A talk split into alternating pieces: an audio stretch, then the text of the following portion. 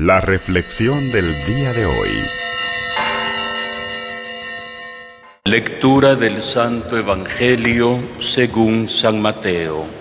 En aquel tiempo Jesús dijo a sus apóstoles, no piensen que he venido a traer paz a la tierra, no he venido a traer la paz, sino la guerra. He venido a enfrentar al hijo con su padre, a la hija con su madre, a la nuera con su suegra, y los enemigos de cada uno serán los de su propia familia. El que ama a su padre o a su madre más que a mí, no es digno de mí. El que ama a su hijo o a su hija más que a mí, no es digno de mí. Y el que no toma su cruz y me sigue, no es digno de mí. El que salve su vida la perderá, y el que la pierda por mí, la salvará. El que recibe a un profeta por ser profeta, recibirá recompensa de profeta. El que recibe a un justo por ser justo, recibirá recompensa de justo. Quien diere, aunque no sea más que un vaso de agua fría a uno de estos pequeños, por ser discípulo mío, yo les aseguro que no perderá su recompensa. Cuando acabó de dar instrucciones a sus doce discípulos, Jesús partió de ahí para enseñar y predicar en otras ciudades.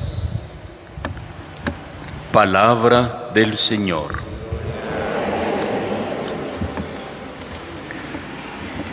Seguramente, hermanos y hermanas, siempre que leemos este texto del Evangelio, hay más de alguno que se queda un poquito o bastante desconcertado con algunas de las expresiones de Jesús.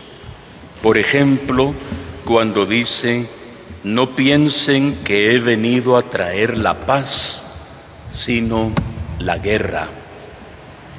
Y pensemos que ya desde antes de nacer, Él había sido profetizado como el príncipe de la paz. En varios textos del Evangelio Él mismo nos llegará a decir, le doy mi paz.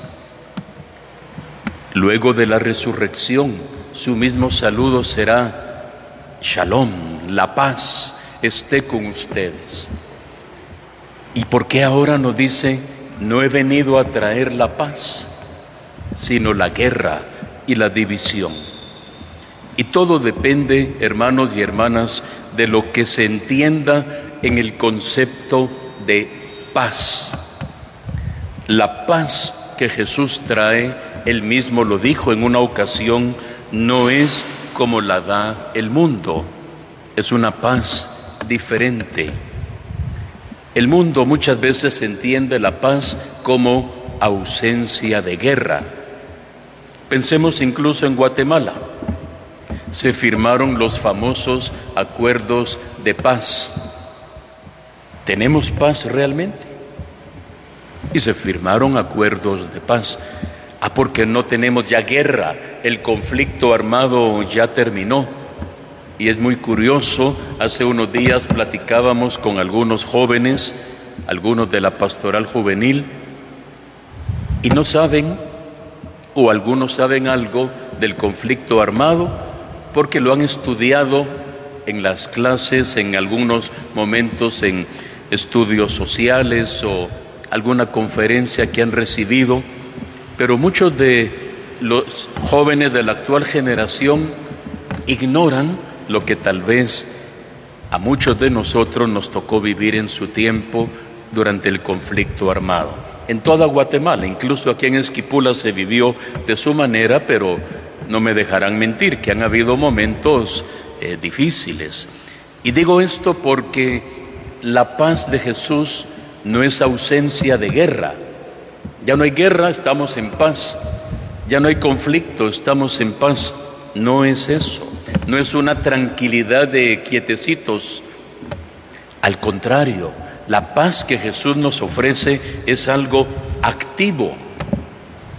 En hebreo decían incluso shalom, paz, pero es una paz integral que abarca el orden económico, social, político, la paz interior, la paz espiritual, la concordia, la fraternidad, la justicia, la distribución de los bienes, la confianza en la divina providencia, todo lo que va de la mano para que llevemos una vida digna y en paz.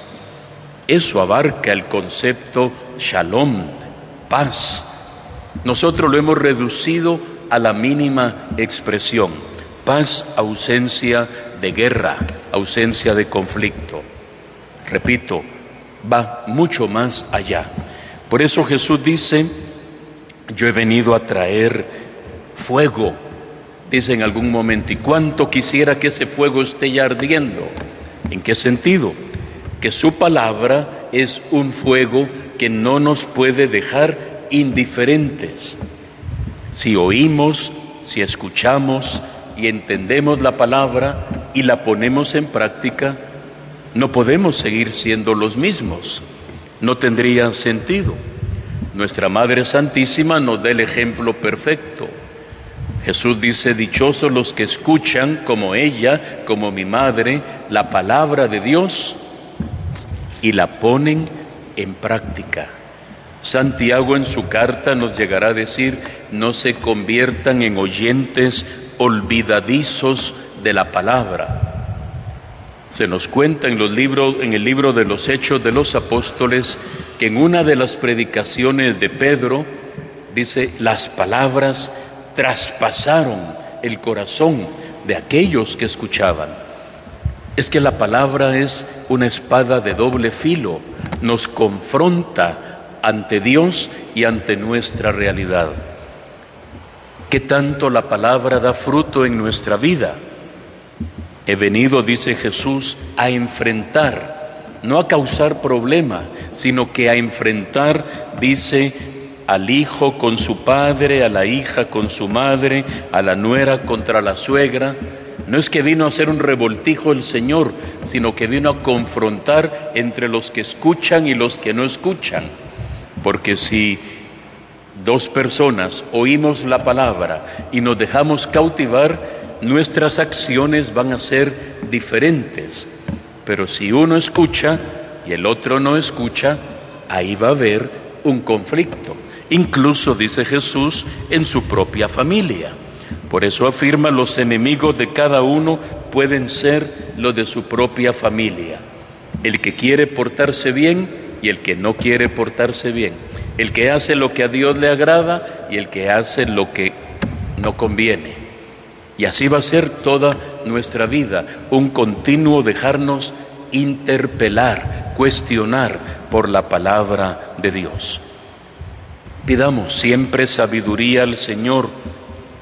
Estamos en tiempos todavía de pandemia y hemos tenido una grandísima bendición al poder participar a través de los medios de comunicación, como en este momento de la Santa Misa, por las redes sociales, por radio, por televisión.